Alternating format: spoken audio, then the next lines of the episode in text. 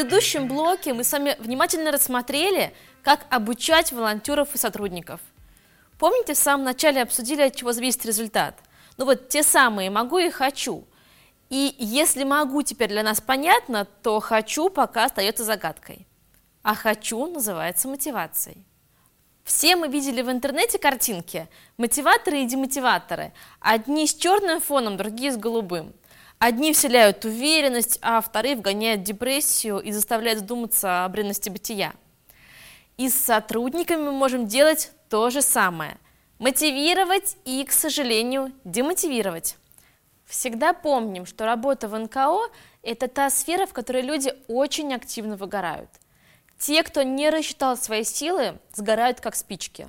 Некоторые же могут гореть много лет – Поэтому мотивация всегда была и краеугольным камнем в работе с людьми в третьем секторе. И как же нам поддержать огонь в глазах и сердцах нашей команды? Тема мотивации всегда волновала умы теоретиков и практиков.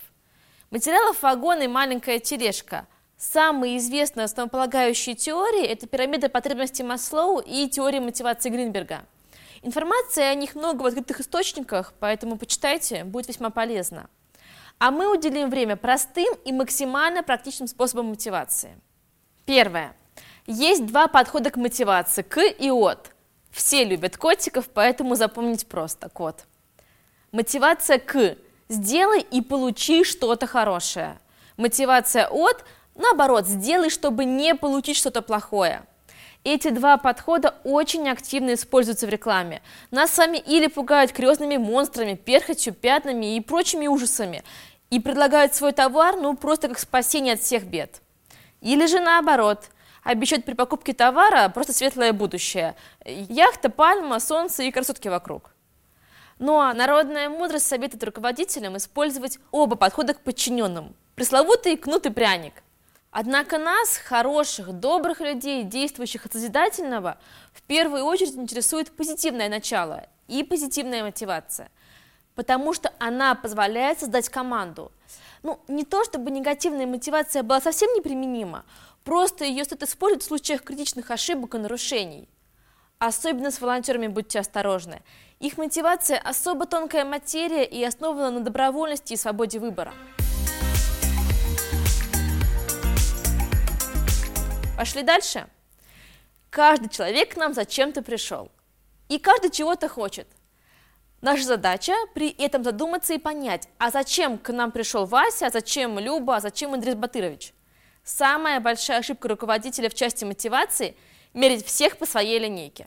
Ну вот я лично движим идеей и готов ночами не спать ради блага родного города, и априори считаю, что все в моей команде такие. М-м не такие. У каждого своя причина быть с нами, и ее нужно четко понимать. Как это сделать? Поговорить, с глазу на глаз. Честно и откровенно спросить у того самого Васи, а почему ты, Вася, с нами? А что для тебя важно? А что тебе нравится и не нравится? А чем ты хочешь заниматься сейчас и в будущем? Кроме того, не лишним будет понаблюдать и в реальной работе увидеть, в какие моменты и от чего глаза нашего Васи загораются, как сердце Данка, а в какие, наоборот, затухают. Поняв тип мотивации конкретного человека, не считайте, что это навсегда. Сегодня он движим идеей команды, а завтра у него личные проблемы, ему срочно нужны деньги. Все течет, все изменяется, и поэтому рука на пульсе всегда. Если обобщить, то у сотрудников, да и у волонтеров могут быть разные ведущие мотивации. То есть основная причина быть или наоборот не быть с нами.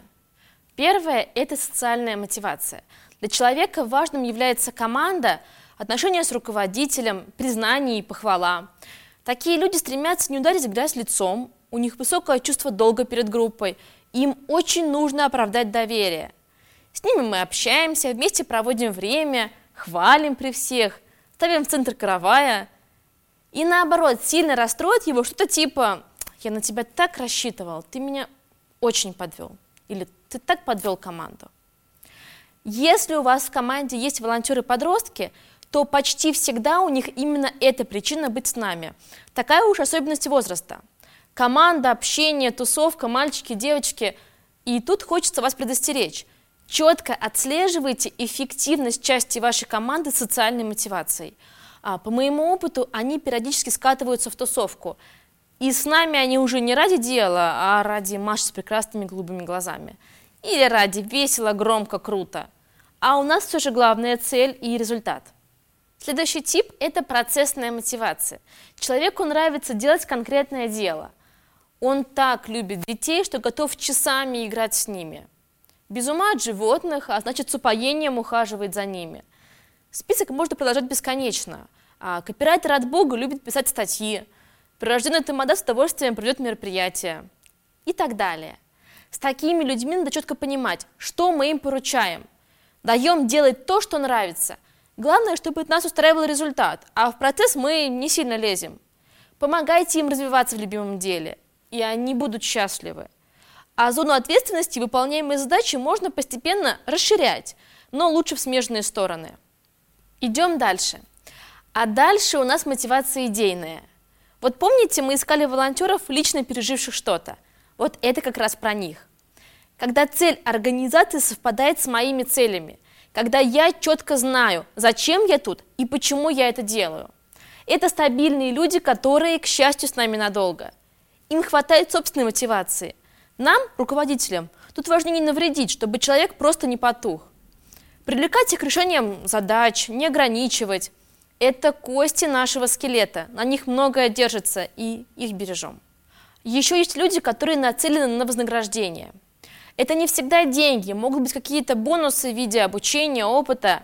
А, конечно, в НКО такие люди приходят только, когда видят для себя перспективу. Например, собрать портфолио, делают только то, в чем сами заинтересованы. Вполне можно таких привлекать как сотрудников, особенно если компетенции высоки. Движемся дальше. А у вас есть доска почета? Нет? А вполне возможно она вам нужна. Если у вас есть люди, замотивированные на достижение, для них важно быть первыми, иметь флажок на столе или быть на доске почета, догнать и перегнать даже самого себя – эти люди обычно идут туда, где достижения можно посчитать. В бизнес, там деньги. Как их мотивировать, вы поняли. Эти ребята нам интересны тем, что обычно они крутые двигатели. Им важно быть впереди планеты всей, и они могут двигать нас туда. Конкурсы с другими организациями будут их стимулировать. Стимулировать заодно и нашу организацию, становиться круче, быстрее, выше и сильнее. Конечно, в таком количестве можно и запутаться, и на глаз не определить но мы для вас подготовили шпаргалку. Опросник, который определяет ведущий тип мотивации. Провели опрос, посмотрели за человеком, понаблюдали, определили и вперед. Стимулировать, стимулировать, стимулировать. Чаще разъясняйте человеку, зачем он нужен и как его труд работает на достижение нашей общей цели. И помните, главный принцип мотивации – понять, что нужно человеку, и продемонстрировать ему, как достижение нашей общей цели поможет ему достичь его цели персональной. Вот и вся кнопка. Итак, друзья, мы поговорили о сотрудниках, э, и пора поговорить о тех, кто стоит на мостике и говорит, в какую сторону поплывет наш корабль общественно полезной деятельности. Впереди у нас лидерство и все, что с ним связано.